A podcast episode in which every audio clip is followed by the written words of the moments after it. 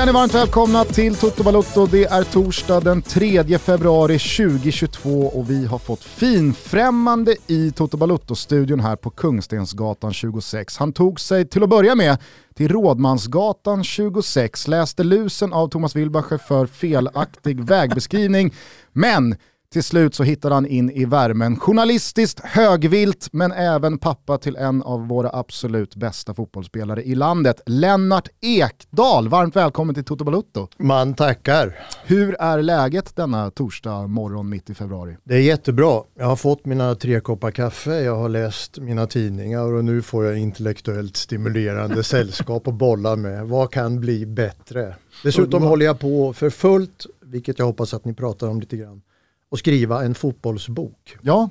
Vilket är väldigt kul. Mm. Det är ju primärt därför du sitter här bakom mikrofonen. Du skulle egentligen initialt bara inta någon slags åskådarroll här och titta på när jag och Thomas bedriver podcast som det tecken i tiden du ser oss som eh, när det kommer till fotbollsbevakning och fenomenet fotboll. Men vi tänkte väl, vad fan, när Lennart väl är i studion så kan vi väl lika gärna passa på att prata med pappa Ja, ni har ju faktiskt tvingat in med. Ja, nej, men så, så, så, är så det. är det ju Thomas. Men, men, men, eh, nej, men jag, jag och Albin har känt varandra länge och jag har, ska jag säga att jag har bevakat honom men framförallt följt honom under så otroligt lång tid. Och, eh, Granska har du inte gjort? Eh, det har jag sannerligen inte gjort. Däremot har jag drivit kampanjer eh, för att han ska in i landslag och nej, men, någonstans när jag jobbade på Expressen alltid stått på hans sida. Jag tyckte att han har varit en fantastisk fantastiskt bra fotbollsspelare. Eh, och eh, också en jävligt bra människa och en eh, människa som jag ja, men, tycker väldigt mycket om. Liksom. Eh, så på den vägen, när, när eh, Albin skrev till mig att eh, du ville ha min mailadress, tyckte att det var roligt. Han sa inte varför?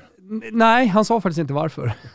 det kanske kanske, ni... Exakt, det kanske låg en granskning det kanske han inte i antågande där från Lennart på dig. Ja, du var lite skeptisk Gusten när jag kom ja, hit. Alltså, man, man, ska, man ska hålla så, så bra eh, doftsinnen borta eh, som, som dina känner jag, från, från våra böcker ja, och våra verksamheter. Vet, det, var länge, det var 25 år sedan jag var reporter. Ränderna går aldrig ur. Är det så? Ja, jag, jag, jag, jag, tror nog att du, eh, jag, jag såg någon rynka i pannan när du klev in här.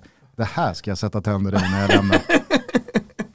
Nej men eh, Lennart, du kan väl ja, bara Thomas berätta. Thomas är mer aningslös. Ja, jag är mer aningslös. Varför eh, ville du komma hit? Vad är det du pysslar med? Jag, gör en, eller jag skriver en bok som blir bredare och bredare för varje dag. Men, men tesen är att eh, det är alldeles uppenbart att fotboll är det viktigaste vi har.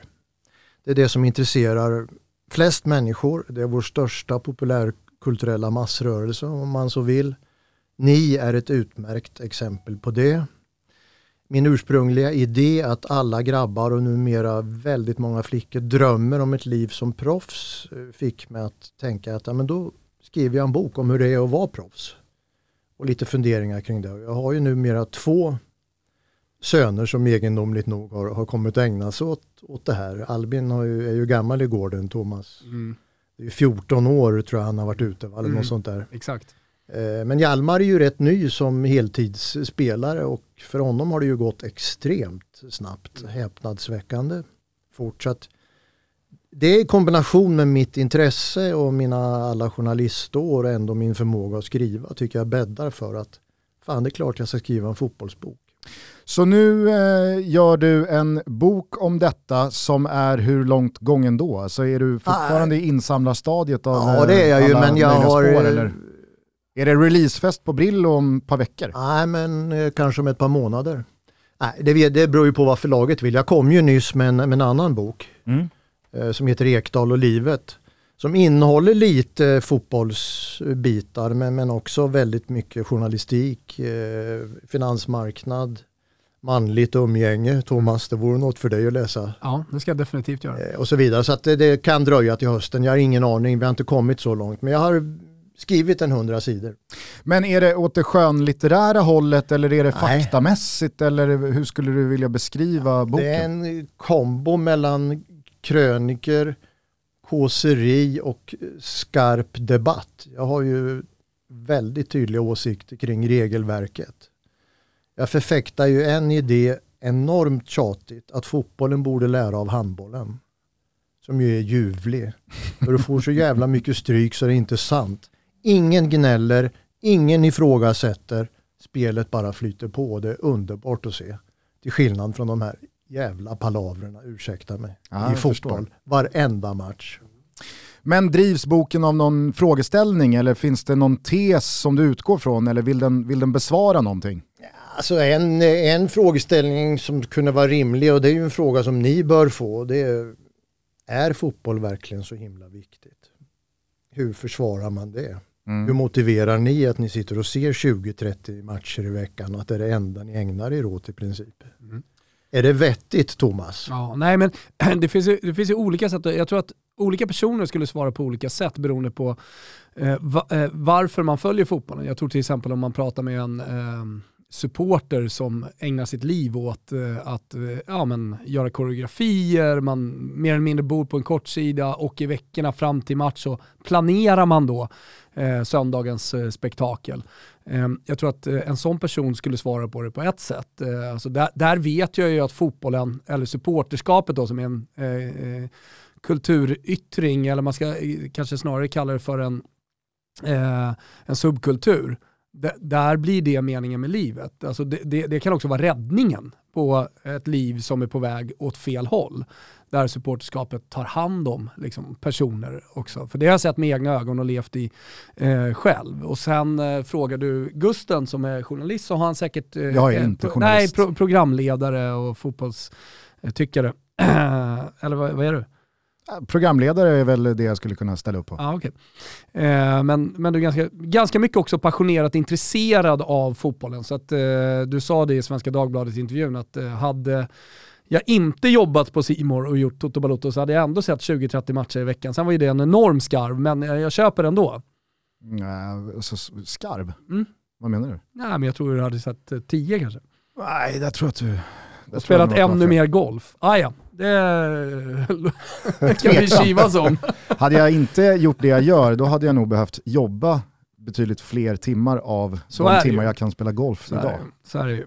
Men, men. Men det jag skulle vilja säga är att någonting som har hänt i alla fall de, de senaste tio åren, det är ju liksom sociala mediers eh, intåg liksom, i fotbollen. Eh, och som tar upp väldigt mångas Intåg i allting. Ja, intåg säga. i allting, vilket gör att liksom, intresset då för fotbollen, när det inte är matcher, när man, inte, när man inte kollar på matcher eller diskuterar med polarna, ja, men då tar man det vidare till sociala medier. Då blir det ju 24-7 hela tiden fotboll.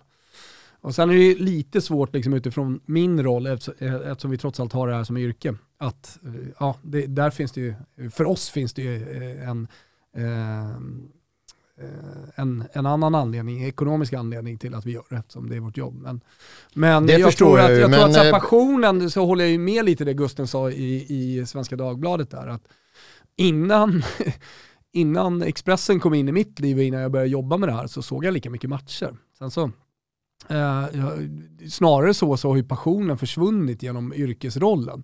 Att man bevakar det på, på ett sätt. Att jag, jag, eh, jag har svårt att känna hjärtat bulta till eh, i soffan när jag kollar på fotboll. Jag har tappat passionen genom åren. Och eh, känner en viss saknad liksom också eh, tillbaka till den tiden när fotboll bara var liksom passion. Och, Ja, fast det, Och det kanske du hade gjort ändå säger jag. Ja. Eller förhoppningsvis hade du gjort det ändå. För Ja. det, vore ju kul om du utvecklades lite också. Absolut. Så kan man uttrycka Så, det. ja, ja, definitivt. Ja, men det finns ju såklart eh, de som eh, tycker att fotboll är bara en petitess. Eh, och, Jag, skulle, jag skulle bara säga, avsluta med att sen finns det nästa steg då, fotboll, eh, som, alltså så här, för, för alla som utövar fotboll, där det också blir livet och där det är det viktigaste. Eh, med en dotter som spelar fotboll, men framförallt hennes kompisar också som är med i laget. Och jag ser, ser hur viktig fotbollen är för dem i, i, ett, i ett samhälle där eh, jag tycker man, man tappar lite den här sociala, normala sociala kontakten som vi hade när vi växte upp, att man umgicks på gården och, och hängde med varandra. Att, eh, det, där, där tror jag fotbollen har ytterligare en viktig roll i samhället. Eh, Det du nämner var och det är idrott generellt sett. det du nämner var ju ännu mer accentuerat i min generation. Då Exakt. fanns det ju överhuvudtaget inga sociala medier eller mobiltelefoner. Nej, Eller, nej. Och, ja, men jag, jag är ändå uppvuxen på 80-talet och tidigt 90-tal, mina barnår, och där, där, där, där umgicks man ju också. Mm. Eh, så, så jag, jag, ser i alla fall på unga tjejer och killar idag att de känner stor press från skolan och att liksom vara eh, intryckta i det här systemet som är, som är ganska mallat och det är tydliga ramar och man får inte sticka ut utanför det. Eh, och, och, för de som sticker ut lite utanför det systemet som vi har bestämt att det, det här gäller för alla, eh, där blir livet ganska tufft och man sätter ganska stor press på sig själv. Eller jag säger att systemet sätter väldigt stor press på, på, på unga människor idag. Eh, och det tycker jag skapar eh, väldigt mycket eh, ja, men sånt som kan leda till psykisk ohälsa. Och vi, har ännu, vi, har, vi, vi har aldrig haft så mycket psykisk ohälsa som vi har idag. Och där ty tycker jag idrotten kommer in som ytterligare ett perspektiv och som någon slags svar på det vi in, eh, bör, började prata om. Att, ja, men fotbollen är viktig på så många olika plan. Absolut. Mm. Ja, och alltså, det, det, är väl klart att eh, det, det, det finns oerhört eh, viktiga beståndsdelar från fotbollen i form av folkhälsa och att man lär sig sociala sammanhang och man knyter vänskapsrelationer och ja, men i mångt och mycket uppfostras kanske i, i, i en lagsport mm. och att det gör väldigt mycket för barn och ungdomar och senare de som väljer att fortsätta på seniornivå. Men pratar man om fotboll som ett kulturellt fenomen så är det kanske lite äpplen och päron för där eh, går ju åsikterna isär vad som är viktigt och inte. Vissa menar ju på att fotboll bara är lek och hur fan kan man viga sitt liv åt att 22 män eller kvinnor jagar en boll på en gräsplan. Andra menar att eh, det är världens viktigaste oviktiga sak eh, och vissa går så långt som att säga att fotboll handlar inte om liv och död, det är mycket viktigare än så.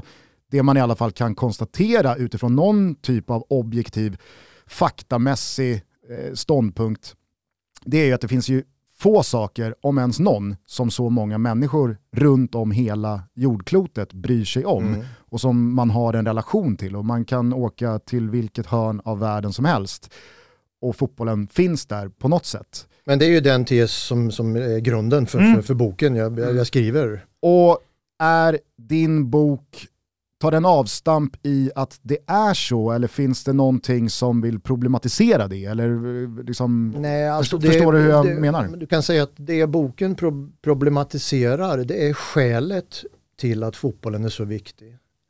Nämligen att världen är väldigt svårbegriplig, mm. ganska eländig, ganska mörk, svår att förstå sig på. Eh, jag gjorde ett avstamp i en sån här, du vet i dagsida eller insida, så här lite mänskliga eh, ämnen. Där rubriken var Hur finner man mening i en sjuk värld? Och det tyckte jag det var en mening som fångade väldigt mycket tillståndet idag för alla oss. Och psykologens svar var otroligt intressant. Efter tre meningar exemplifierade han med matchen Örebro-Hammarby och några individer som gick på den.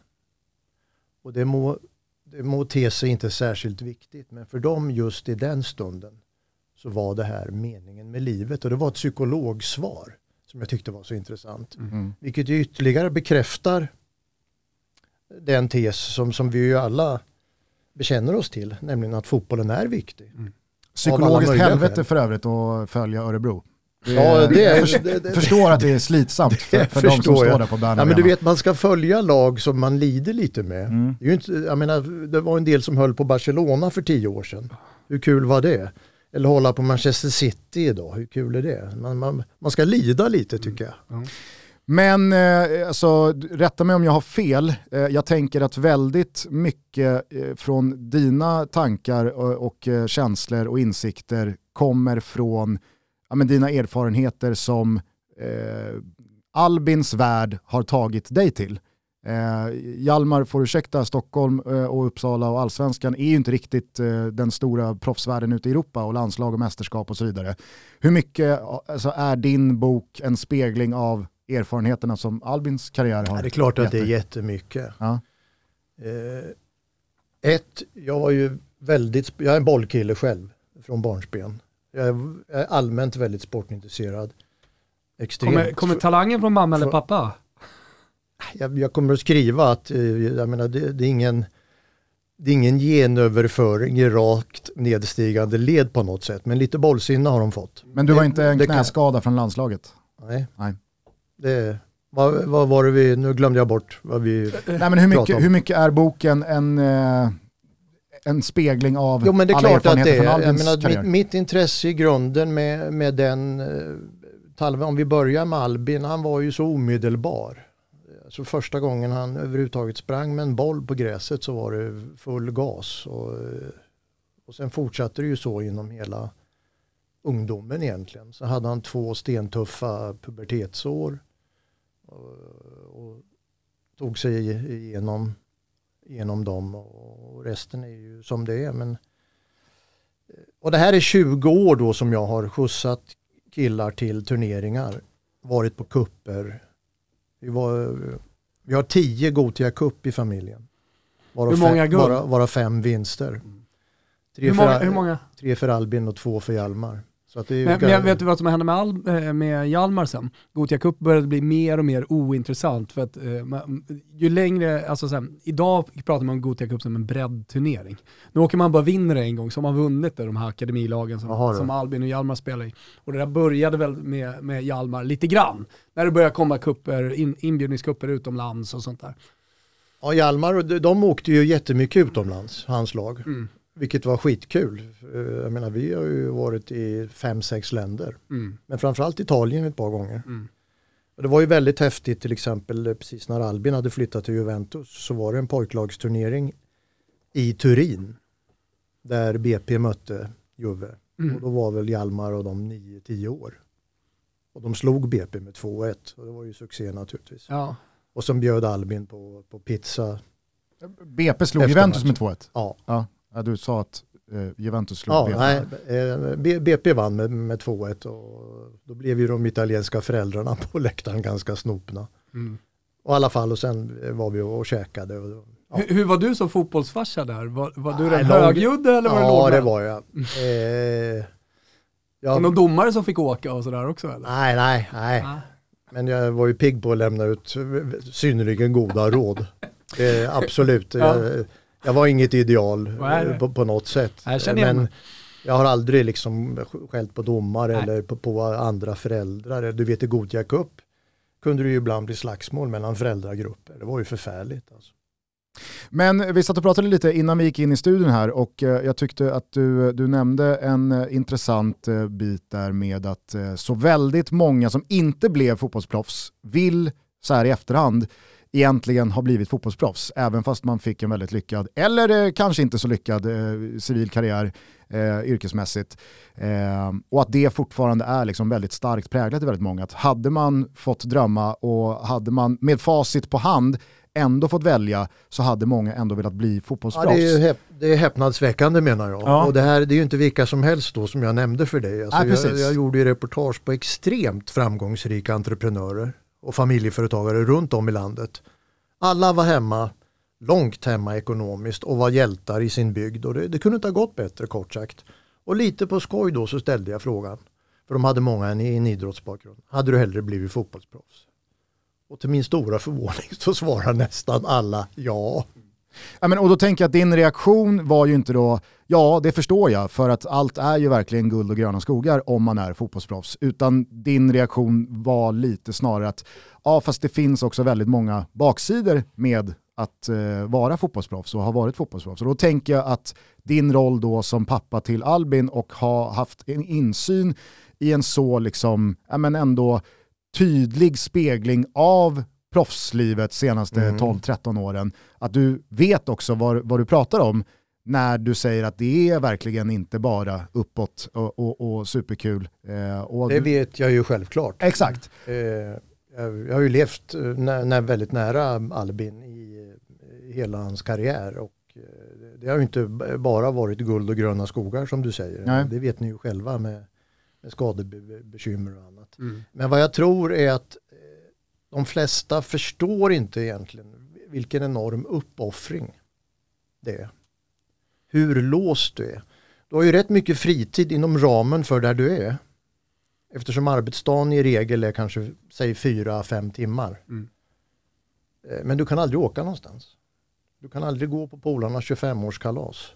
Du missar bröllop, du, ja, det, är- det är en jäkla uppoffring helt enkelt och ett väldigt låst liv och ett schemalagt liv. Och det där märker man ju då, jag tror faktiskt Zlatan var inne på det här i Adrenalina, att det här schemat är både en förbannelse när det pågår, men en jäkla saknad när man inte har det. För då infinner sig en vilsenhet mm.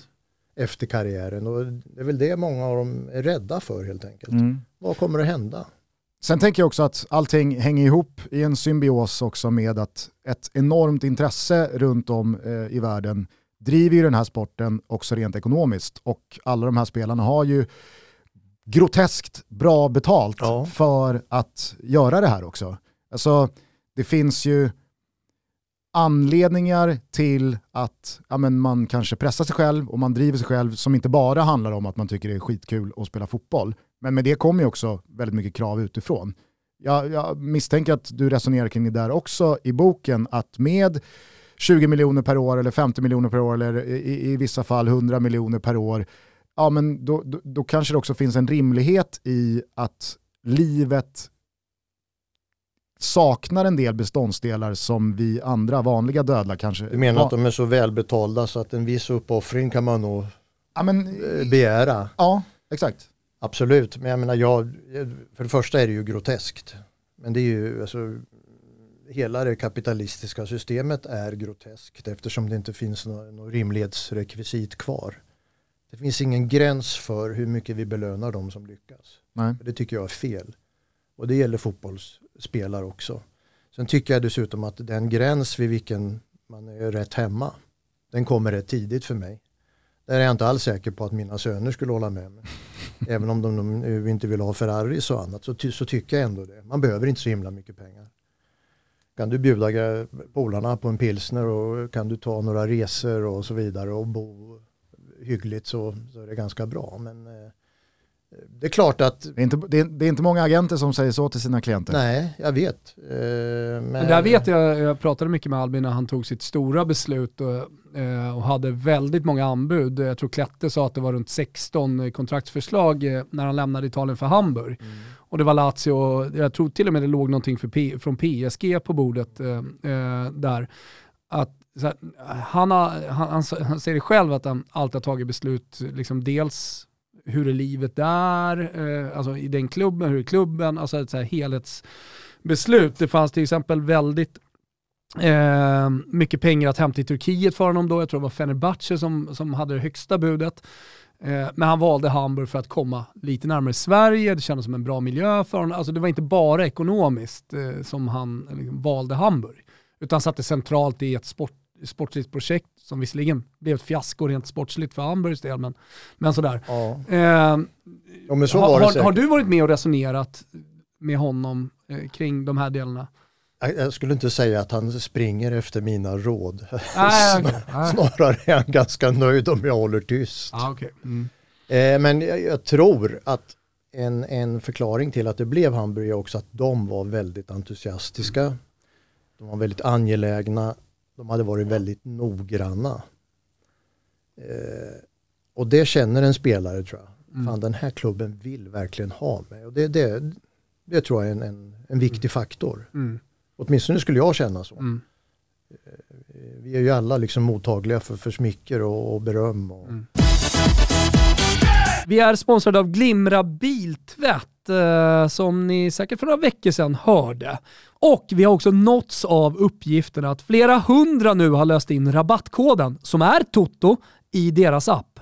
Så budskapet är ladda ner deras app och få 100 kronor i tvättsaldo att tvätta bilen för. Ah, otrolig Toto-effekt där borta, flera hundra alltså som redan har gjort det här. Gör det du också. På Glimra så tvättar du bilen själv. Det är enkelt, det är prisvärt och det är miljövänligt. Så vad är det att fundera på? Man kommer lätt under hundralappen och allt du behöver för att få din bil ren finns på anläggningen. De har över 70 stycken anläggningar runt om i landet så någon borde ju rimligtvis vara nära dig.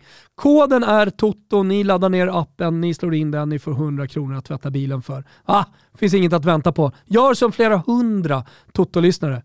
Åk till Glimra och håll er bil ren i dessa tider. Vi säger stort tack för att ni är med och möjliggör Toto Balotto.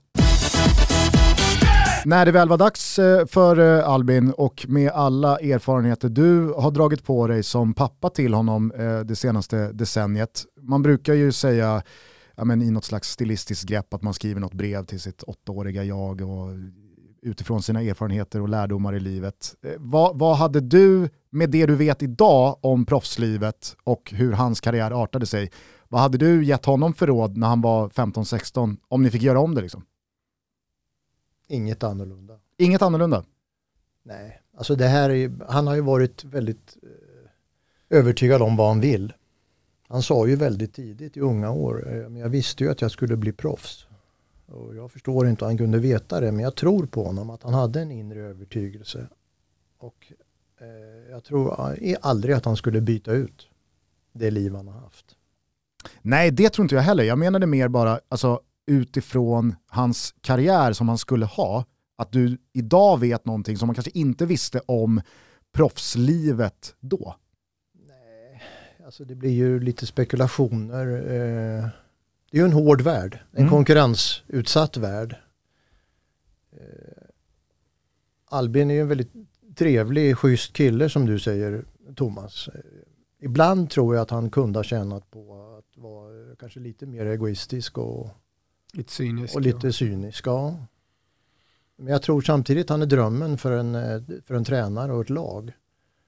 Han har ju eh, har sett prov på Han har ju nyligen. kommit bakifrån och faktiskt haft kaptensbindel i flera sammanhang. Mm. Då och då. Och det betyder, tycker jag, att ändå att en, en, en, tränare känner att här har jag en kille jag kan lita på. Ja, men det, det, det, jag tror till exempel att han hade en sån relation med Ranieri. Mm. Eh, det kändes så. Mm. Verkligen. Eh, men nu när klubbar har visat intresse, bland annat Köpenhamn och sådär under januarifönstret och, och stannar. Även en, en stor anledning till det att Sampdoria inte vill släppa honom. Eh, det, det, är väl den största anledningen, tänker jag, i grunden. Ja, ja. Eh, men, Lennart kanske vet men, något som inte vi vet. Ja, blir det FCK eller Djurgården eller nej, jag, nej, jag vet ingenting. Absolut. Jag menar nu är ju januarifönstret stängt så att det är ju inte, det är ju inte aktuellt. Eh, Nej, jag, jag, tror att det är ett svårt beslut dock. Mm. Eh, när man är 32 bast och, och kroppen gör ont. Hur, hur, ska jag lägga upp det här nu ett mm. par tre år? Eh, det är inte alldeles enkelt. Hur mycket tror Sen, du han överväger att kunna spela med Hjalmar? Är det, är det en faktor? Liten faktor. Ja, liten faktor. Inte stor. Nej. Jag tror han skulle tycka, ja det vore rätt. En bonus? Ja, Pratar ni om uh, efter karriären? Har ni samtal om, om, om så? Nej, det kan jag inte säga att vi har i någon uh, uttömmande Vad tror du han gör? mening. Jag tror att han kommer att klara sig utmärkt. Mm. Den här erfarenheten har ju ändå givit en, en street smartness som är rätt betydande. Att, att springa in på San Siro och 50 000 buar med 200 decibel är nog rätt danande för, för karaktären och för prestationsförmågan i en rad sammanhang skulle jag säga. Eh, dessutom har han ändå för att ha pluggat så lite eh, ett bra språk. Och är väl allmänt ansedd som en eh, väldigt vettig person.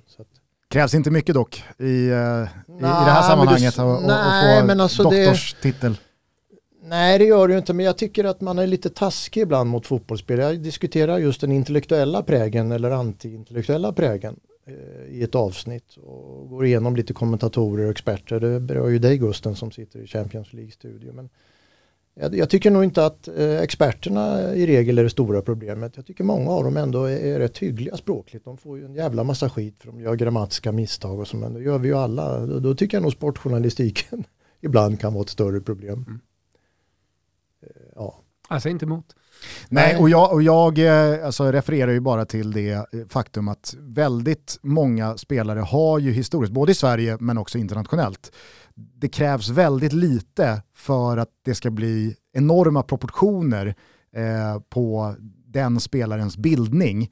Eh, Thomas vi brukar dra exempel med Marco Donadell i Fiorentina som ehm, eh, gick en mäklarutbildning eh, på något år och sedan blev kallad för Dottore Donadell. Ja, men Exakt, han har gått en mäklarutbildning ja. och blev professor nu. Inget fel i mäklarutbildningen. Ni, kommer ihåg Steve Highway Gör ni det? Nah, Det är ja, det väldigt långt nu, tillbaka eh, alltså, i England. Friska upp våra minnen. Jag tror han hade motsvarande vår, vårt gymnasium. Och han kallades för akademikern i hela Mm. ligan. Det var Och- helt unikt. Och jag brukar alltid ta exemplet på när Malmö FF var uppe på Grimsta och mötte BP och Dardan Recepi, då bara 18 bast, han gick fortfarande i gymnasiet, berättade efter att han hade gjort något lyckat inhopp och skulle kliva på bussen att ja men hur ska du fira det här? Nej men vi har uppsatsinlämning imorgon i skolan och jag måste hinna läsa klart eh, Brott och straff tror jag det var, och Dostojevskij.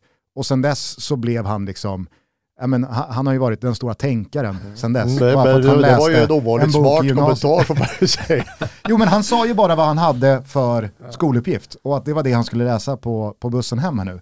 Och sen dess har han varit den stora tänkaren, där, Mm. Dardan Recepi, för att han läser Dostojevskij. Men det är ju bra om det kan funka som förebild. Mm. Det, där, det där är ju en annan av mina käpphästar där jag tycker att klubbarna inte tar sitt ansvar. Nej, och där har ju faktiskt De- Albin varit jävligt bra tycker jag genom åren, att han har ju alltid vågat säga vad han tycker och tänker och vet att men jag behöver inte vara orolig för vad någon pressekreterare ska säga eller att det här ska bli något fel. För att han, han har ju dels en egen uppfattning så att han behöver inte, vad, vad är det jag ska svara på den här frågan? Jag kommer ihåg när Donald Trump eh, blev president och så sammanföll det i, i samband med en landslagssamling och alla körde sarg ut, alla spelare som fick frågan om det här. För det brukar, ja men vad tycker om att Donald Trump Mm, har mm, fått presidentstolen i USA? Och alla eh, körde sarg ut och vågade inte säga någonting. Och Albin sa bara, Nej, men jag tycker att det är beklagligt att eh, USA väljer en president som istället för att bygga broar vill bygga murar. Och det blev liksom, alltså, och, och det var ju i sammanhanget fem plus sagt. Mm. För att ingen annan vågade säga någonting för att man är så rädd eller kanske känner något typ av komplex eh, så Ja, det bildningsmässigt. var ju både korrekt och retoriskt Ja, det var- det var- riktigt det- också kan man ju säga. här, Men man är så svältfödda på sådana insikter från fotbollsproffs och har egentligen så varit i senaste 10-15 åren. För att ingen vågar säga halv sju, för man vill inte stöta sig med någon och man vill inte sätta klubben eller sitt eget varumärke på, på Nej. no, no, no Jeopardy liksom. Men eh, så att... Ja, men det, det kan man ju också det förstå ju med också- tanke på att sportmedia har ju liksom tvingat fram det här lite grann också. Eh, Ja. Med hur klimatet är när du säger någonting och så kan då Och någonting rycka, och sociala medier rycks ut och det blir en rubrik och eh, det blir en hatstorm. Det, det, vi har ju kommit dit Man och kan å andra inte sidan förstå skapat. försiktigheten och så många Mm. spelare därför att eh, det finns ju ett enkelt faktum nämligen att en åsikt förutsätter kunskap. Mm, exakt. Och har du inte skaffat dig den kunskapen är det klokt att hålla käften. Och det var ju det som var så, i typ samma tidsvarv eh, så satt ju Erik Hamrén ett par gånger på det där presspodiet och fick kritiska frågor kring varför Sverige träningsspelade mot Iran och den regimen och jag tror att eh, Alexander Gerndt togs ut i landslagstruppen trots att han hade en dom på sig för eh, kvinnomisshandel. Och man kände å ena sidan empati för Hamrén för att han verkligen var den som fick fronta det här. Men också så känner man, men Erik du, du kan väl bara säga vad du tycker här? Du har, du har väl en uppfattning i frågan? Då kan det väl inte bli fel? Om han hade sagt, vet ni, jag är bara förbund, alltså så här, jag, jag tycker att det är beklagligt att Iran har den regim de har. Men nu är det så att mina chefer har sagt att vi ska spela träningslandskamp mot dem och då försöker jag vinna en fotbollsmatch på 90 minuter istället för den här inbäddade, osäkra, svetten börjar rinna, obekvämligheten sprider sig. Ja, det, det, var så här, han kanske inte var en retorisk mästare. Nej, det var han inte. Det, det, det, det kan vi väl faktiskt eh, slå fast. Men, Men, jag, jag har en fråga bara som jag vill sticka emellan. Eh, när eh, en annan pappa sitter här, jag som pappa då. Eh, man, man, det är så många, sam, eh, många sammanhang med fotbollen där man är stolt. Man är stolt över ja, kanske hela laget de spelar, som spelar bra fotboll. Eller, ja, mycket kopplat till fotboll i alla fall, känner man stolthet. Gör man det genom hela karriären? Känner du fortfarande stolthet för Albin, eh, eh, ja, Hjalmar för den delen, men nu är han, har han precis kommit upp och blivit proffs. Ja, men, ni får för inte Albin förringa Hjalmar. Nej, det får vi verkligen det- inte göra, men jag tänker att frågan är mer... Han gick ju från noll till att bli allsvenskans bäste back. Exakt, jag menar, men jag det är tänker- rätt häpnadsväckande. Ja, det är det verkligen. Men jag tänker Dessutom att frågan ett är mer föredöme i det vi pratar om när det gäller studier och det här. Exakt. Han det vi pluggar ko- ju vid sidan om. Exakt, vi, vi kan komma dit, men jag tänker mer, jag tycker frågan blir mer intressant, eh, eller ja, för mig i alla fall så blir svaret mer intressant eftersom eh, Albins karriär har varit så lång, Ja. eh, så blir du fortfarande stolt när, över honom när du kollar på tv eller är på plats och sådär, eller för, liksom fejdar den ut den där stoltheten, då blir man van att ja, men han spelar i ja, landslaget. det är klart man blir van på någon mening men jag menar om jag sitter på Friends eh, och eh, de, precis när de kommer in i samband med en landskamp så känner jag alltid samma stolthet över det. Men framförallt är jag ju stolt över att jag tycker att det är en väldigt bra person. Tycker också, Det är jag ska, jätteglad för. Mm. Tycker också vi kan slå ett slag för Joel, storebrorsan. Du jobbar väl med honom? Nej, eh, inte, inte direkt, men eh, uppskattad eh, arbetskollega i tv-branschen. Som är minst lika teknisk som småbröderna. Mhm. Fotbollsmässigt? Överhuvudtaget. Aha, okay. Håll. Han var svinbra i innebandy.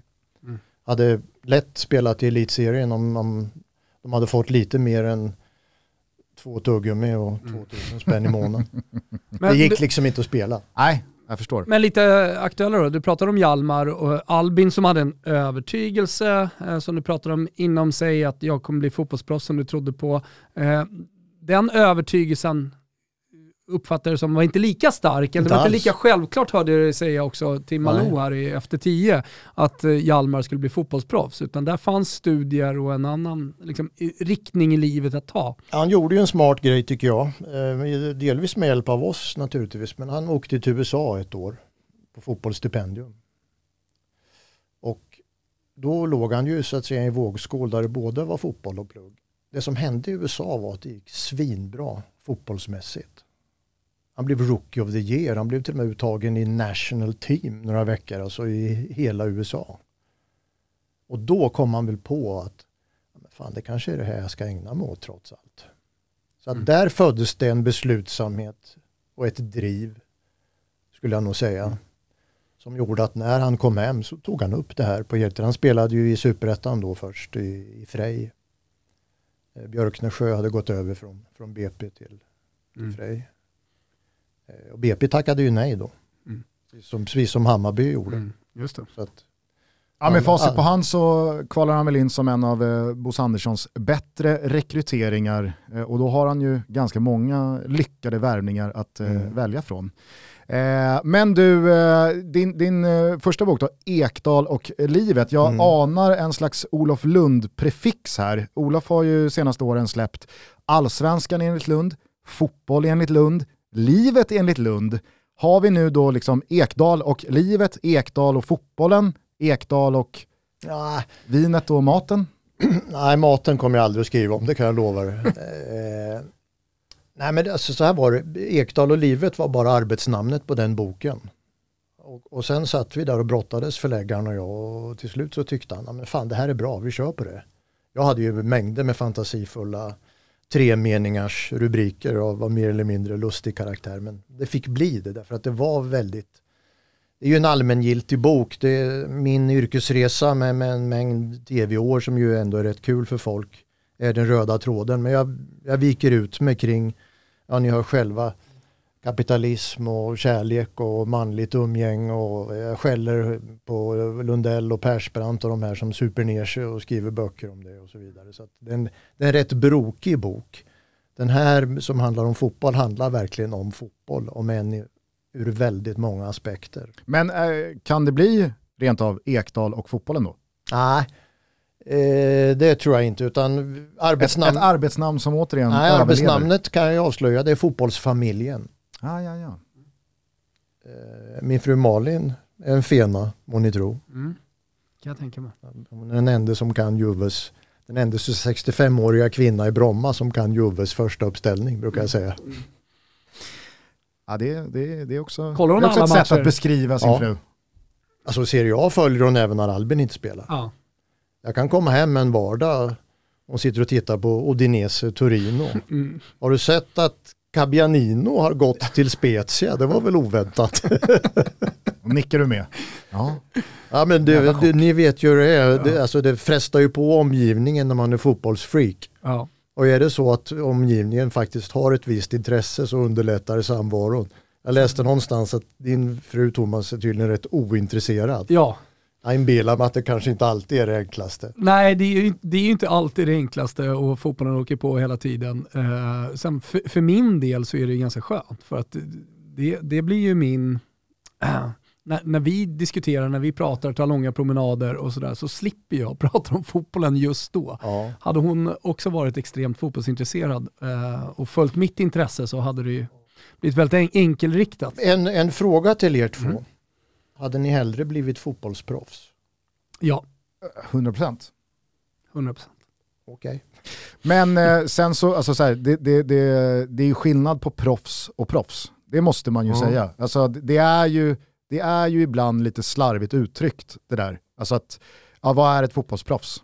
Jag hade absolut hellre gjort det jag gör idag än att, inom citationstecken då, professionellt levt på 26 500 i månaden och spelat i eh, ett undre halvan-lag i superettan. Är den killen fotbollsproffs? Ja, alltså det är väl klart att man kan säga det. Men det är ju helt vitt skilda väsen mot att tillhöra en Serie A-klubb eller en Premier League-klubb, La Liga, spela landslaget, europeisk cupfotboll, tjäna 30 millar om året och ja, bo i en eh, trevåningsvilla vid havet. Det är klart att det är helt olika saker, men båda går under samlingsnamnet fotbollsproffs. Men du vet ju i allmänhet vad man associerar till, alltså fotbollsproffs, ett, ett framgångsrikt fotbollsliv ja. kan man väl jämställa det ja. med. Nej, definitivt. I någon mening. Ja. Nej, men eh, om, om, eh, om Albin är exemplet, då hade jag tagit det utan att tveka. Definitivt. Så är det. Hur mycket mm. fotboll ser du idag? Ja nu är det ju svårt eftersom det är pandemi och ja. paus. Ja, men jag tänker på tv och så. Nej det är inte svårt Lennart. Nej, vad ser jag? Det är bara jag ska välja, säg fem matcher i veckan. Ja. Jag ser ju grabbarna, det är två matcher. Mm. Sen ser jag nog tre, fyra till. Mm. Nå någonstans där. Mm. Mina kompisar tycker att jag tittar för mycket på fotboll. Mm. Och det, det, är väl ett omdöme så gott som något. Mm. Ja. Men du, eh, fan vad kul att du kom hit och eh, stort lycka till med färdigställandet mm. av eh, boken och projektet. Ja. Får vi se om det blir fotbollsfamiljen då eller eh, ja, det får Ekdal vi se. och fotbollen. Eller? Ja, nå någonstans där. Men, ja. Ja. ja, kul att se er. Hörni, vi är sponsrade av eh, Betsson och ni glömmer inte bort att vi inför varje helg har en trippel. Äh, men ibland eh, tycker jag att man eh, kan påminna om det. Vi kanske har några nya lyssnare som inte har hängt med. Man går in på Betsson.com, har man inte konto skaffar man såklart ett konto och eh, sen hittar man våra Toto-tripplar under godbitar boostade odds. Eh, I helgen så har vi valt eh, inte rak seger mot Milan derbyt, ingen Zlatan och ett Milan som har problem med mittlåset. Visserligen då spelare på väg tillbaka, typ Tomori, men det känns väldigt mycket Inter som gör väldigt mycket rätt just nu. Sen eh, tror vi på mål i Florens. Eh, Fiorentina möter Lazio som eh, är framtunga. Fiorentina också framtunga. Eh, här kommer det smälla tror vi bara. Eh, över 2,5 mål i den matchen och sen över 3,5 mål i Bayern mot Leipzig. Vilken match! Leipzig lite nytändning va. Det här är comebackmatchen efter eh, att ha haft ett långt uppehåll eh, borta i Tyskland. Eh, så här tror vi att det är mycket energi och tysk gegenpressing och eh, energifotboll. Över 3,5 i Bayern Leipzig, över 2,5 i Fio Lazio, också inte rakt där i helgens trippel. Nu ska den sitta hörni. Vi har en bra tid eh, bakom oss. Man ska vara 18 år gammal och stödlinjen.se finns om man har problem med spel. Hörni, vi är ju sponsrade av Pepsi Max. Det känner ni väl till? Ja, det har pågått ett tag, våran härliga starka relation tillsammans med eh, Pepsi.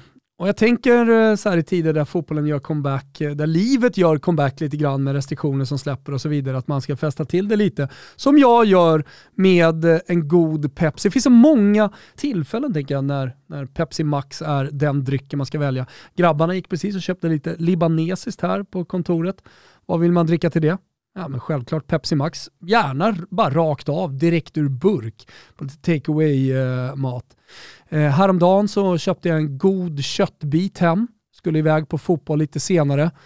Ja, hällde upp ett glas med lite citron i. Passar ju faktiskt bra ihop till köttet. Ni vet man gör ju det nere i Medelhavet. Man grillar på en citron och så pressar man på köttet lite. Inga, inga såser och grejer. Därför då till kött, Pepsi Max, lite citron i. Mm, det kan vara ett tips här eh, en eh, kall vinterdag. Säg stort tack, som alltid, till Pepsi Max. Okej, då ska vi försöka få in lite eh, dagsaktuell eh, fotboll också i eh, detta avsnitt. Mm. Lennart sitter med oss fortsatt i studion, tyst Underbart. som en mus på åskådarplats. Man känner lite liksom pulsen då. Ja, ja, Man vill inte göra bort sig här. Nej, grammatiskt vill man ligga rätt här. Men eh, vi, eh, vi ska försöka byta riktning ja. på samtalet och eh, avsnittet då, och fokusera på eh, det, det, det dagsfärska fotbollsmässiga. Eh, transferfönstret stängde ju eh, i de stora ligorna i måndags kväll. Vi var ju på en hel del av övergångarna som var på gång i måndags. Många av dem gick i lås. Mest spektakulär var ju ändå Pierre-Emerick Aubameyang som ja, som man förstod det eh, initialt då, tog sig till Barcelona självmant för att göra någon slags eh, Peter Odenvinge när han skulle lämna West Bromwich för eh, och fem, sex år sedan. Exakt. Han tog sig till Barcelona för att eh, ja, men, få saker och ting att hända. Eh, och det lyckades han ju med. Arsenal rev kontraktet, han var således eh, kontraktslös och kunde eh, få till övergången dagen efter i tisdags. Mm. Om jag har förstått det rätt så är det typ någon slags minimilön eh, säsongen ut och sen ett ganska välbetalt eh, år 22-23 Mm. Men med tanke på att Aubameyang ansluter, eh, Adama Traoré ansluter, Ferran Torres är på plats sedan tidigare, så får man ju säga att Barcelona... Helt ny anfallslinje. Ja, alltså där finns också redan eh, Memphis Depay, Luke de Jong är ju vad han är, men han har ju faktiskt gjort en hel del viktiga mål och är ju en spelartyp som är en pusselbit, väl användbar i ett lag som dels ska spela Europa League-slutspel men också jaga Champions League-spel i, Vilket också är sanslöst att Barcelona ska in i Europa League. Mot Napoli. Ja. Det, det, det, det känns kan mycket väl ryka också mot Na Napoli. Så är det. Eh, nej men eh, Ansu Fati eh, ska väl tillbaka här från eh, nästa skada också och helt plötsligt så börjar man ju titta på Barcelonas offensiv och tänka ja du, den här är inte så jävla dum. Dessutom så blev ju Ousmane Dembélé kvar. Föga förvånande om du frågar oss, men eh, jag, eh, jag, jag, jag ser ju fortfarande honom vara en del av truppen och jag tänker att Xavi är ju så pass pragmatiskt lagd att om han anser att Dembélé kan bidra med poäng på plan så kommer ju han använda sig av honom alldeles oavsett vad klubbledningen tycker om honom. Ja, men det är egentligen mm, två olika vinklar här på Barcelonas värvningar. Det ena är ju att de lyckas ha råd att göra om en hel anfallslinje trots den mycket prekära ekonomiska situationen de befinner sig i, vilket gör att eh, nej, men det, vi får nästan vända oss till Lennart liksom för att förstå eh, vad, hur det här är möjligt. Det kanske får bli ett kapitel i boken, men, men eh, när man har 11 miljarder i skulder och eh, det var bara ett par månader sedan som, äh, men det, det var hårdkörning i Barcelona, man förstod inte riktigt hur framtiden skulle bli. Så står man här efter ett januarifönster där man värvat mycket. Eh, det gör i alla fall, eller det får mig att fundera lite kring eh, toppfotbollen. Eh, och det andra är ju att det blir lite tjockt där framme. Hur ska han formera sin elva när han möter Napoli? Eh, jag, jag, förstår ju att han vill ha in eh, liksom, nya spelare för han är inte nöjd med det som finns. Men nu, nu har man väldigt många alternativ framåt. Egentligen två spelare på alla positioner. Mm. Och eh, det kan ju också skapa lite problem. Så det, det, är inte självklart, även om det ser bättre ut på pappret, att Barcelona ska göra en bra vår här. Utan det blir ju angenäma problem, men, men det, det, blir ju en truppsituation eh, att hantera för Xavi som han inte har varit med om tidigare. Men jag tycker nog att det luktar lite skratta bäst som skrattar sist kring Aubameyang. För att det har ju gått väldigt fort för Gabons landslagsikon att eh, ja, men, eh, pulverisera ikonstatusen han fick när han valde att förlänga kontraktet med Arsenal. Det var ju en pompös presentationsvideo där han då menade på att jag vill verkligen bli en av de stora legendarerna i den här klubben och det var liksom flashbacks från eh, Tony Adams och Thierry Henry och nu då skulle där vi liksom idag, Aubameyang eh, in och sälla sig till den skaran.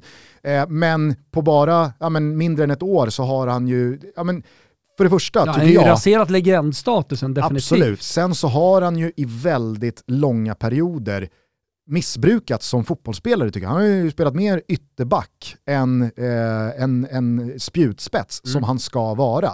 Så det kan jag ju lägga på Arteta-kontot, att man faktiskt har ja, men på något sätt eh, använt... Inte bara Arteta. Man, man, har kört den Ferrarin som en Fiat, mm. för att prata Zlatan-analogier. Mm. Men eh, sen har han ju också i mångt och mycket straffat ut sig själv med alla disciplinära eh, bryderier, han har blivit av med lagkaptensbinden, han har blivit internt avstängd och så vidare och så vidare. Och han har väl i ärlighetens namn inte gjort speciellt mycket själv för att få ordning på de där bitarna. Men nu när han har tagit sig bort från Arsenal så måste ju även han vara intresserad av att få en nystart på karriären. Han är inte 35 år.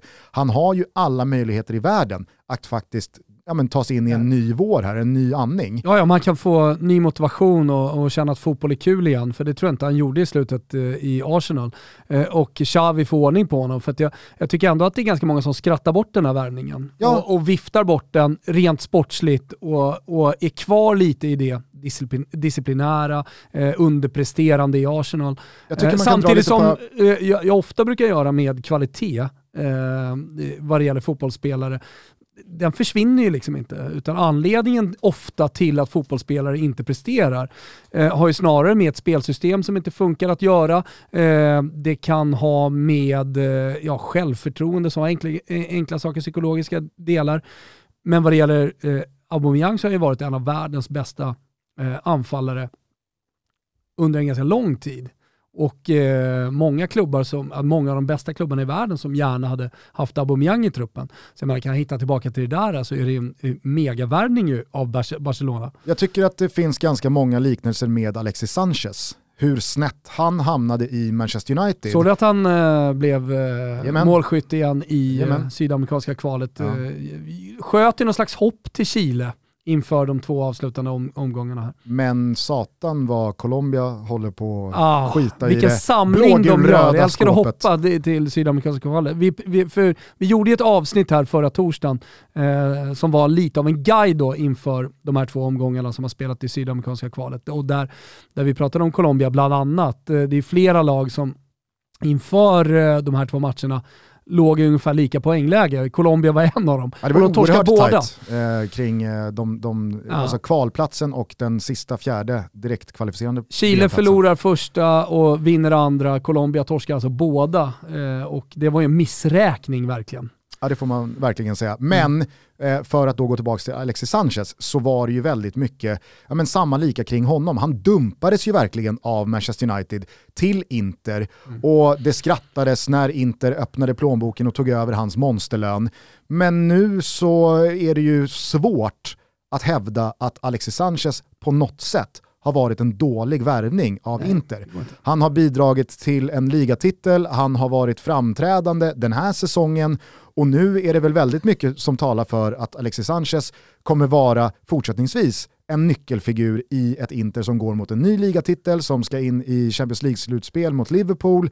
Alltså, och, och, och han är ju verkligen beviset på det du pratar om här. Att det, jag kommer aldrig räkna mot världsspel. Det är inte åtta år sedan mm. han var extremt bra i Arsenal, eh, eller för den delen i Barcelona. Ah, Okej, okay, det kanske är eh, upp mot åtta år sedan, men i Aubameyangs fall så är det ju vad, vad, vad, pratar vi, två, två säsonger sedan mm. han slogs i, i toppen av skytteligan. Han vräkte in poäng och där och då så hade han gjort det i fyra, fem år i rad. Mm. Eh, först i Borussia Dortmund, sen i Arsenal. Så att, Ja, men 1920 hade han 22 mål och året innan 18-19 hade han 22 mål eh, och sen så då förra säsongen eh, 10 mål i Arsenal, ett Arsenal som väl underpresterar hela laget. Eh, och han spelar bara 29 matcher. I år har han gjort 4 mål på 14 matcher. Han är, han, han är inte skadad, för det hade ju varit en sak om han har tappat fysiken.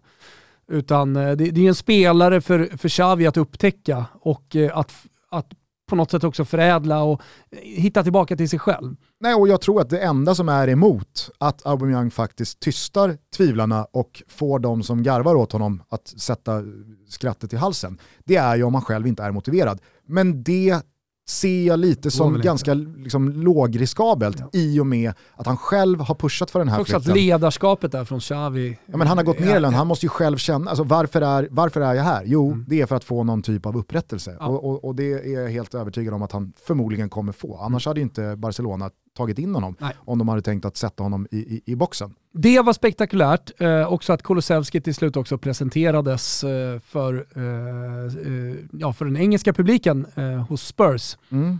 Fick det... väl en hel del skit för anledningen till att han spelar i 44. Alltså som är en hyllning då till Adnan Januzaj. Och det, det, det, det kan jag ändå förstå att många då britter ställer sig tveksamma till. Vänta du, han, han, han hyllar alltså Adnan Januzaj. Mm. Nej, de kollar inte mycket Real Sociedad idag, det går ju bra för honom där. Men eh, nej, han har ju också sagt i en intervju såg jag, eh, jag tror att det var med Olof Lund i, i Lunds podcast, där han säger att han håller på Arsenal. Eh, på frågan vilket som är hans favoritlag. Ja. Men på tal då om det vi pratade om med Lennart tidigare, ja. alltså herregud, ska inte en ung spelare få svara på frågan? Jag kommer, ihåg, jag, jag kommer så jävla väl ihåg hur deppig jag blev av att Alexander Isak 17 år gammal, valde att passa på frågan om han håller på Barcelona eller Real Madrid med anledningen att det kan komma att bita mig i arslet. Mm. Nu sa han väl inte så, mm. men det var liksom det han menade. Senare i karriären, om jag skulle bli aktuell för någon av de klubbarna, då vill inte jag att någon ska kunna gå tillbaka i arkiven och hitta mig säga att jag minsann håller på Real Madrid. Alltså det, det är, så, det, det är så talande för hur cynisk fotbollsvärlden har blivit. Att inte ens 16-17-åriga killar kan säga vilket favoritlag man hade eller vilken favoritspelare man har sett upp till under barndomen för att det på något sätt ska, ska ligga en, i, i, i fatet senare i, i livet. Alltså det, det, det, är väl klart att Kulusevski ska kunna säga ja, jag på Arsenal, ja. eller jag håller på Arsenal. Ja. Jag menar fotbollsspelare, de, de, de bestämmer ju inte helt eh, över sina egna karriärer vart man ska gå. Hade alla spelat sina favoritlag eh, så hade vi haft en annan fotbollskarta idag. Mm. Eh, annars så blev väl eh, måndagskvällen ur ett svenskt eh, perspektiv väldigt mycket intressant utifrån Anel Ahmedhodzic klubbval och kanske framförallt då hur transfern såg ut. Vad gick han till Milan eller var det Atalanta? Nej, det blev ju till slut Bordeaux. Jaha, ja, ja. Eh, I botten av Ligue 1, ett Bordeaux som mår fruktansvärt dåligt. Pappa ska vi säga. har kommenterat bara... där.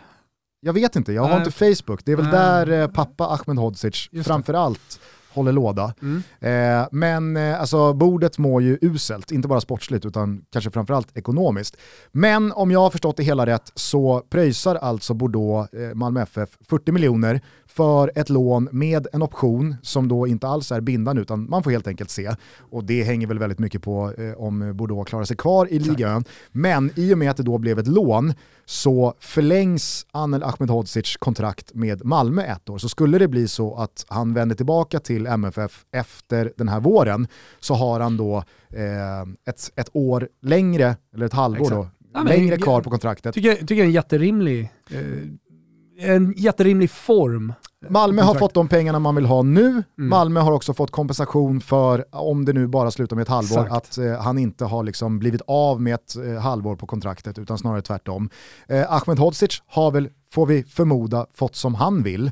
Eh, så att, eh, jag, jag, tror att eh, alla parter är, är, glada och nöjda. Ja, men det kändes, om man inte hade gått nu, så hade det kanske inte blivit bra i och med att det har varit några fönster nu där han har ryktats gå till massa olika klubbar där man ganska tydligt öppet har pratat om att det finns en vilja också att lämna allsvenskan. Så det var nog tvunget att hända nu. Mm.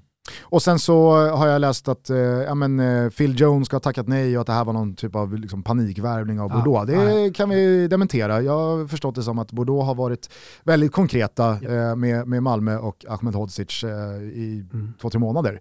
Eh, så att, eh, där, där, är det, där är det välscoutat. Mm. Ja, men, det, det, det, det, som, det som det här absolut kan sluta i, det är ju att han går rakt in i en startelva och gör skillnad i en liga som ändå är ja, men på, på en helt annan plats än om vi då jämför med de, de andra ryktena, PSV, Eredivisie, Sheffield United. Championship och Nu- så vidare. Och så Nu har jag vidare. inte kollat spelschemat, men han ska typ in på Parc des Princes och möta, möta Messi, Neymar och eh, Mbappé. Det är Mm. klart att det, det, är, det är en viss skillnad. Det finns andra bra lag där också.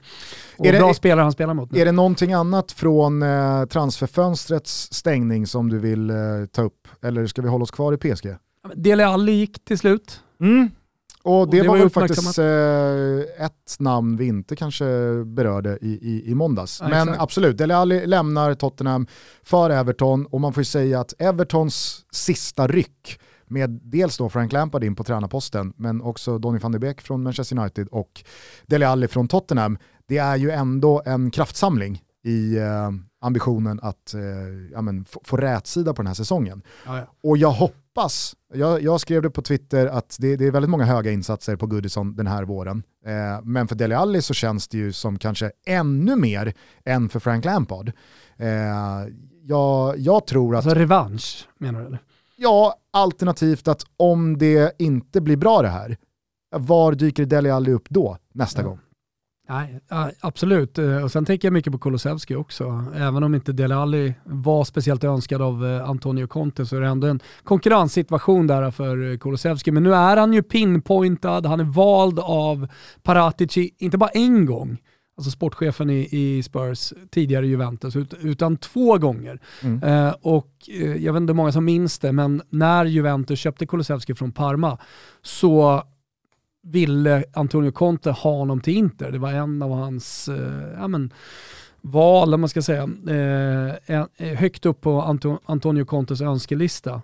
Och han var det återigen. Det betyder ju någonting för spelaren också. Eh, på tal om att eh, Hamburg också verkligen ville ha Albin en gång i tiden och att man väljer klubb efter eh, intresset och hur man visar intresset från klubbarnas sida. Här, här fanns det ju uppenbarligen någonting sexigt för Kulusevskis del eh, och hans karriär. Efter ett halvår där han inte fått några, knappt någon speltid alls jämfört i alla fall med tidigare, i en ålder där han behöver speltid, eh, komma till en klubb som verkligen önskar honom, både från sportchefshåll och från tränarhåll. Jag tror att, eh, jag tror att det kan bli eh, riktigt, riktigt bra. Sen kul att se honom i Premier League också. Om vi håller oss kvar i England kort och snabbt bara så tyckte jag att det var kul hur Burnley presenterade Wout Weghorst Mm, eh, alltså. som de eh, värvade. Eh, såg du för övrigt eh, vem som ersatte honom i eh, Wolfsburg? Nej. De plockade ju Jonas Vind från Aha. FCK som jag lyfte upp eh, eh, inför eh, EM i, i somras i Tutski Balutski. Eh, tror jag också kan vara en jävla liksom, eh, bra värvning av dem och ett klokt steg för, eh, för Jonas Vind. Lite win-win här. Men Burnley presenterade ju då Wout Weghorst som många säkert vet är ju, det, det, det är en kloss. Mm. Det, det, är, det är en jävla bit. Han eh, mäter väl 1,97 eller något och eh, har 90 plus pannor eh, på vågen. De presenterade honom då som en dinosaurie så hade de då klippt ihop från Jurassic Park att han då är dinosaurien som får vattenglaset att vibrera. Eh, det, det, var, det, var, det var roligt. Fyndigt. Och sen så tyckte jag att det var kul att Jermaine Defoe, still going strong, eh, återvände till Sunderland och eh, skickade Såg ut att du själv. tyckte att det var kul. Ja, men han, han skrev ju då, jag sa ju att jag skulle komma tillbaks, när han då lämnade ett Sunderland som ja, men har levt i misär senaste fem åren, Sunderland till I die och så vidare, de åkte ur Premier League, de åkte ur the Championship, de harvar på i League One, men nu så sluter han cirkeln och kommer tillbaks 40 år gammal. Det, det tyckte jag ändå var, Mm, liksom, det det var fint. Mm. Det var fint.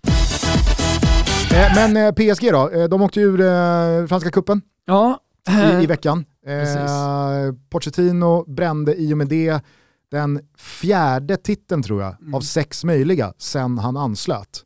Och det är ju, ja, men det, det går ju inte. Det är anmärkningsvärt att han inte får fart på det heller, för han har ju trots allt materialet eh, på sin sida så att säga. Och nu har ju klubben, vad det verkar i alla fall, tröttnat. Det har man nog gjort tidigare också, men jag såg något citat från Leonardo där, att det finns helt enkelt inga alternativ och det är anledningen till att man inte sparkar honom. Och det kanske man gör rätt i. Eh, men Samtidigt som man då sorgligt- mer och mer konkret eh, pratar om att Pochettino är klar för United. Mm, men det var också sorgligt att eh, det var någon som skrev att Messi hade tian på sig. Eh, och förmodligen för sista, det skulle kunna vara sista gången som Leo Messi spelar i nummer 10. Och det var i en fransk kuppmatch där man faktiskt åker ur. För att han var tvungen att ha 10. För han var tvungen att ha 10 för den franska kuppen som man bestämt så att eh, man ska ha 1-11. Mm. Mm. Det, det, var ju som Serie C gjorde när eh, Kalle Corneliusson var där. och det, det, var ju anledningen till att han hade 10 inte för att han förtjänade den så att säga. Om man... Eller? Ja, eller. Men, Om det eh, tvistar de lärda. Det, det, fick mig att tänka lite på Messi. Eh, den sorgliga eh, bakåtvolten fortsätter. Och eh, det finns ju ingenting som tyder på att den här säsongen kommer bli positiv för honom rent sportsligt. Och vad händer sen? Så har vi sett det sista av Messi och jag tycker alltid det är tråkigt när man ser de, de största gå mot ett, ett, ett fotbollsslut. Samtidigt så tror jag ändå att världsmästerskapen i slutet av året kommer fungera som en garant för Leo Messi att hålla sig så nära toppformen han bara kan. Men vad är det för Leo Messi vi ser då? Ja, nej, alltså, så här, det, det, det, finns ingen glädje. Nej, men jag tror att han är högmotiverad att vara i så bara bra slag han kan vara eh, när oktober blir november jo, senare i år. Fysiskt kommer han ju vara det, men hur kommer han vara mentalt? Jo, det är klart att han kommer att kunna motivera sig när han kommer till en argentinsk landslagssamling inför ett VM, men ändå. Ja, och lägger man ihop alla de här eh, pusselbitarna eh, ihop med varandra och adderar då att Neymar fortfarande inte är i matchdugligt skick. Det pratas väl om att han ska ingå i, i matchtruppen mot Real Madrid i Champions League-åttondelsfinalen här om 12 dagar. Men att han förmodligen inte kommer kunna spela. Och kan han spela, ja då vet vi att han har inte spelat fotboll på Nej. två månader lite drygt. Sergio Ramos out, kommer förmodligen inte spela den här matchen heller. Eh, Messi är tillbaka efter covid-sjukdom jag, ty jag tycker det här mer och mer börjar tala för att Real Madrid bara ska eh, städa av PSG. Ja. Ja, men absolut, och den formen som eh, Real Madrid har varit i också, så stabila de ser ut, eh, så tror jag definitivt det. Men ja, vi eh, kommer ju återkomma till det här lite närmre i de inför Champions League-avsnitt vi ska göra. Vi kommer göra två stycken. Nästa vecka så kommer Bengt Sonnert hit, det har jag inte berättat för dig. Nej. Eh, men han gör comeback Åh, i Toto-studion för uh-huh. att uh, sätta tänderna i de första fyra uh, åttondelsfinalerna och sen så veckan senare så släpper vi ett avsnitt inför Vem de kommer fyra då? andra. Nej, men det har, det har, inte jag bestämt, men jag tänker att vi kan väl resonera kring det båda två kanske. Ja, det kanske vi kan. Vi gör ju trots allt den här podcasten ihop. Eh, men så att mer om förutsättningarna inför Champions League-åttondelarna i allmänhet och eh, PSG mot Real Madrid i synnerhet då, då. Men här och nu, 3 februari, så är det ytterst lite, tycker jag, som talar för att PSG ska kunna rubba Real Madrid. Absolut, absolut. Jag vet inte hur mycket du har följt eh, våra gubbar som vi dubbade för några veckor sedan. Sorga. Erik Sorga i Göteborg och eh, Haris Avdiu i eh, Värnamo. Mm, Avdiu har jag inte sett. Avdiu gjorde ju mål efter eh, 12 minuter tror jag i Värnamos första träningsmatch. Där var du rätt på det. Erik Sorga däremot, Göteborgs estniska eh, TikTok-landslagsanfallare, han, hade, han hade en lite jobbigare start på matchandet i Blåvitt när han framspelad av Marcus Berg missar mål från, öppet mål ska vi säga, från två meter. Gick viralt det klippet. Men jag tror att eh, Sorge har ju ett pannben av eh, granit. Ja, vi vi får se. Av sig, jag, jag har hört olika, jag fick ett eh, meddelande av en eh, duktig svensk agent som har kommit väldigt långt eh, inom sitt eh, yrke. Han skrev bara Sorga, jag hörde avsnittet, Sorga, han är kass. Så han var väldigt tydlig, vi får se. Jag, jag väljer att tro på honom. Ja, men jag väljer att tro att det är ju en agent som bara planterar, som bara planterar falska narrativ kring vissa spelare som man kanske då inte ah. får jobba med eller har blivit nobbad av tidigare i agentkarriären. Ah, ja. Så cynisk är jag. Eh, men eh, jävligt spännande att se vad som händer här nu då med eh, Malmö FF och Bayern som måste börja röra på sig lite. Malmö FF som plockade in en mittback igår, men det kommer inte räcka. Alltså, här, här, måste det ju göras någonting ytterligare. Bayern, Nahir Besara, av allt att döma, klar för comeback. Skeptisk. Känns eh, som en, eh, en återkomst som kanske inte kommer falla så väl ut. Jag, jag tror att eh, för Hammarbys del så handlar det nog väldigt mycket om hur Cifuentes får till det, om han är the real deal, än vilka spelare man kommer värva här nu kommande månad. Absolut, men eh, börjar man syna den truppen i sömmarna så kan jag ju så tycka är, att men... Eh, både två och tre och kanske fyra lag på pappret ser starkare ut än, än Hammarby. Och visst, eh, Chifuentes kanske är the real deal, men det kanske visar sig om ett år. Ja, absolut. Och då är, det ju, då är det ju mer, tycker jag, som talar för att man kanske har en process att vandra Mm. innan bitarna faller på plats med Å andra sidan också, det är två månader kvar till allsvenskan börjar. Nu Jo, har vi absolut. försäsongskuppen här eh, och sen kommer det ju hända en, en hel del ute i Europa också, så jag tror möjligheter kommer dyka upp. Marcus Danielsson förutsätter jag landar i eh, Djurgården bredvid Hjalmar i Hur det många mittlåset. mittbackar finns då? Nej men eh, de har ju precis släppt Jakob Une Larsson. Just det, Eh, så han gick, ja. Ja. Jag, jag tror inte att Bosse släpper Une Larsson utan att veta att Marcus Danielsson kommer spela för, för Djurgården eh, inom en väldigt snar framtid. Hjalmar och eh, Marcus Danielsson känns ju som ett eh, stabilt mittlås. Ja, och jag satt faktiskt och pratade med eh, Svanen i förrgår om Djurgården och AIKs eh, trupper och lagbyggen. Och börjar man lägga Djurgårdspusslet så tycker jag att det, det ser väldigt bra ut. Om man då förutsätter att Marcus Danielsson ansluter. Eh, med värvningarna av Piotr Johansson och inte minst då Pierre Bengtsson så har man ju uppgraderat ytterbackspositionerna. Man har eh, plockat in den här Wickheim som tydligen ska vara en jävla förstärkning från eh, alltså Danmark, eh, tidigare Norge. Eh, Viktor Edvardsen är redan på plats och eh, Magnus Eriksson, Rasmus Schüller förlängda avtal, Elias Andersson är tillbaka för att konkurrera ut, med, såklart. med Hampus Findell. Vasjutin har förlängt och där bakom finns eh, Widell Zetterström.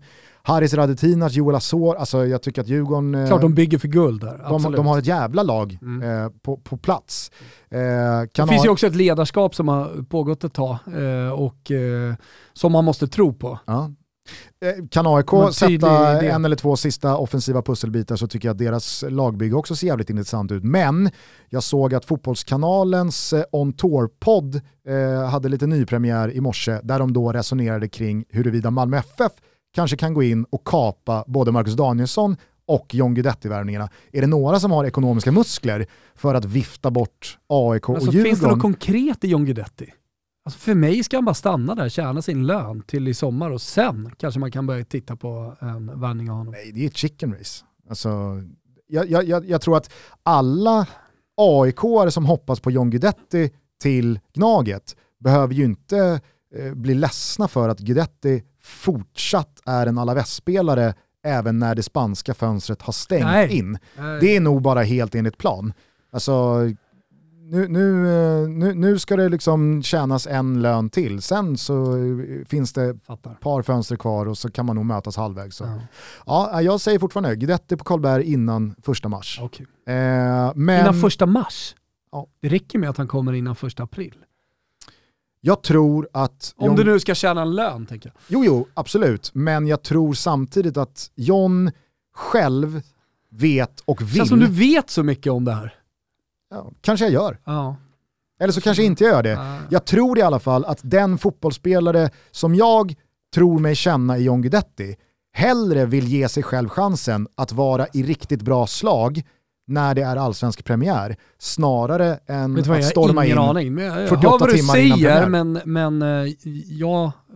Jag tror framförallt, alltså det, det sämsta man kan göra det är att dyka upp första juli när kontraktet med Alaves har gått ut, man ska flytta hem till Sverige, Jo, man ska pengar. lösa... Det är inte så jävla mycket pengar. Om du, jag, jag skulle säga att John har mellan en och en halv miljon och två miljoner i månaden Netto. Netto. Ja, det är fem månader kvar, det är tio millar.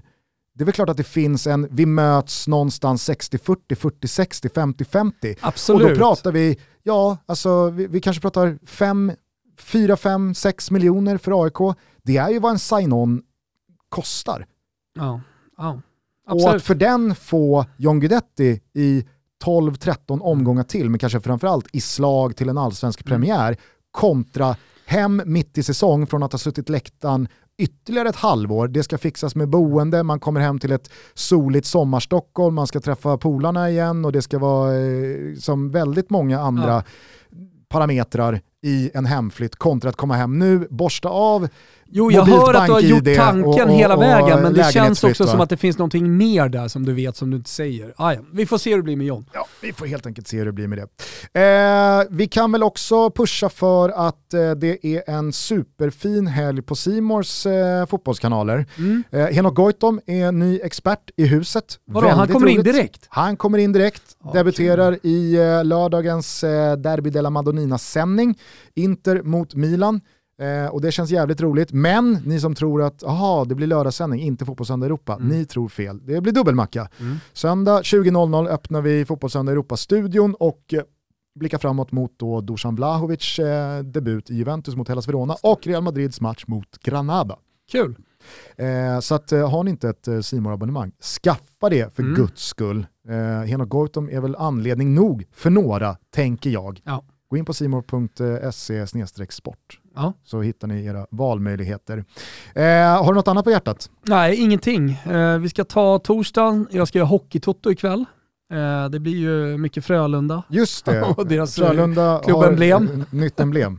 Ja, jag såg att Martin Åslund var ute. Alltså det här, I och med att vi pratar om hockey nu i, i Toto Balutto, Ja. så har även Martin Åslund varit ute och, och svingat lite mot det där klubbemblemet eh, som eh, verkar ha blivit ett eh, praktfiasko. Jag kan ingenting om klubbemblem. Men du har Så jag säger ingenting, förutom att jag inte förstod någon gång varför Frölunda eh, hade en indian tidigare och varför folk var upprörda över att eh, de, de tog bort den. För det, det, är, väl, det är väl högst eh, orimligt att, eh, att Frölunda som inte har någonting med den amerikanska ursprungsbefolkningen att göra har eh, en eh, indian på sin tröja. Men det var väl snarare ett resultat av att svensk hockey för, vad kan det varit, 20-25 år sedan Jo, men, skulle jo, liksom men gå det, åt finns ingen NHL-hållet. Nej, jag säger bara att då blev Som det ju är relevant. Dju- Djurgården Lions och Luleå Bears och Jo men sen Frölunda släppte alla Indians. det och ingen brydde sig. Alla men Frölunda, de höll ju, höll ju kvar indianen med, Ja. med näbbar och klor. Ah, Malmö, eh,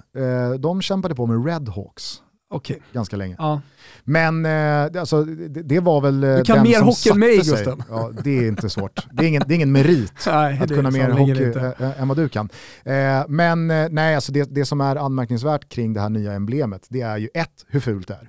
Det är ju det är katastrofalt, fast ja, men det är katastrofalt fult. Säg du, jag har ingen Två, aning. Kanske de har ju redan blivit anmälda för plagiat eh, gentemot då Frida. Hansdotters eh, Jo, klädmärkes jag vet, men det blir alla. Det vart Juventus också. Alla blir eh, anmälda för plagiat. För idag så finns det ingen, fi, finns ingenting som inte liknar någonting annat i varumärkesväg. Tre, eh, alltså Frölunda själva tackade för engagemanget och berättade att man fått in över 760 förslag.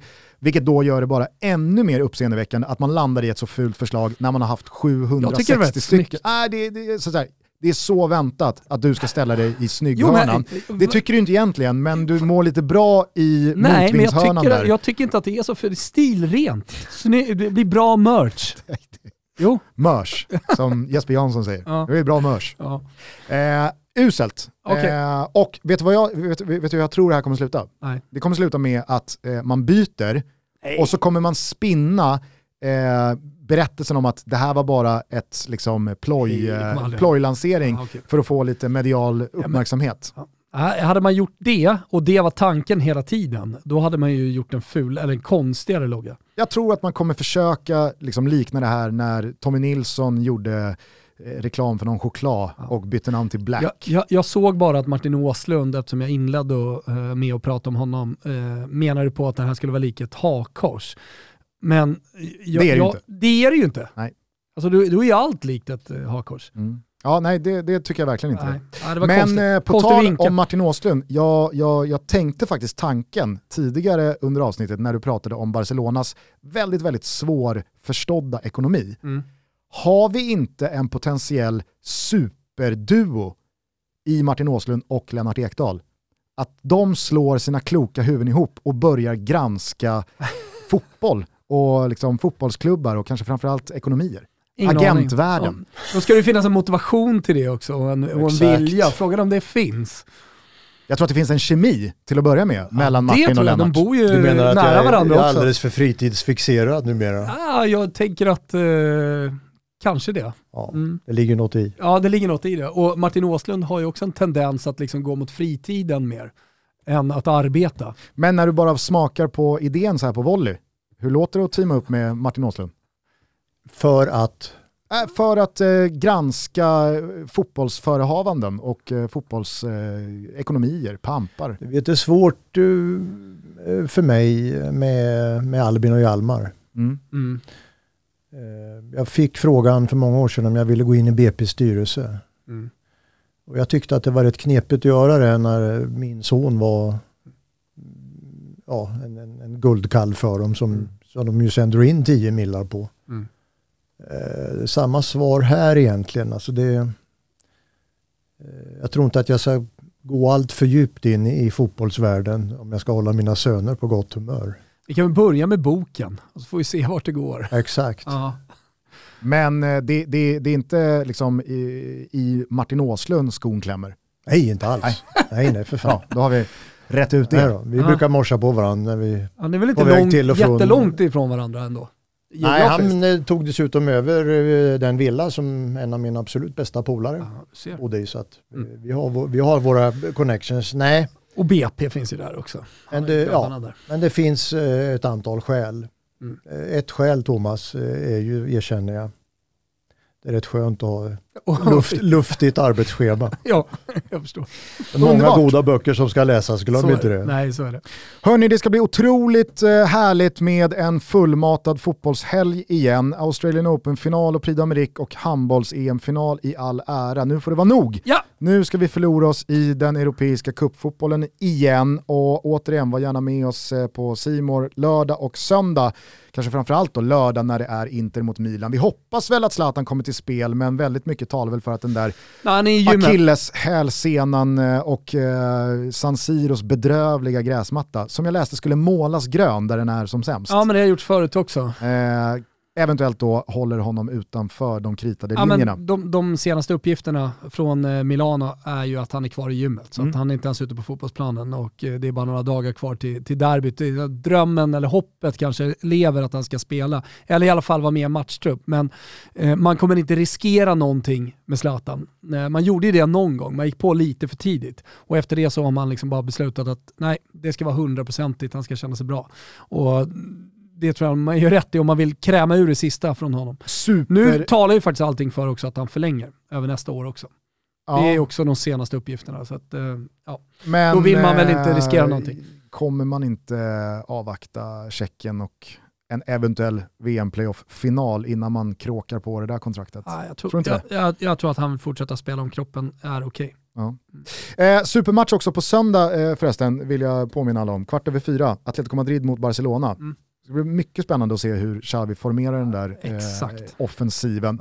Men eh, allt det där eh, tar vi ner på måndag, Det gör vi. då vi hörs igen. Så ta hand om varandra till dess. Var snälla mot varandra. Och vad var det du sa att du hade gett dina söner för råd i livet? Läs mycket. Prata mycket, läs mycket, skriv mycket och var lite trevliga. Just det. Det är ju perfekta slutord. Ja, det är med de orden jag tar helg, Jag med. säger jag.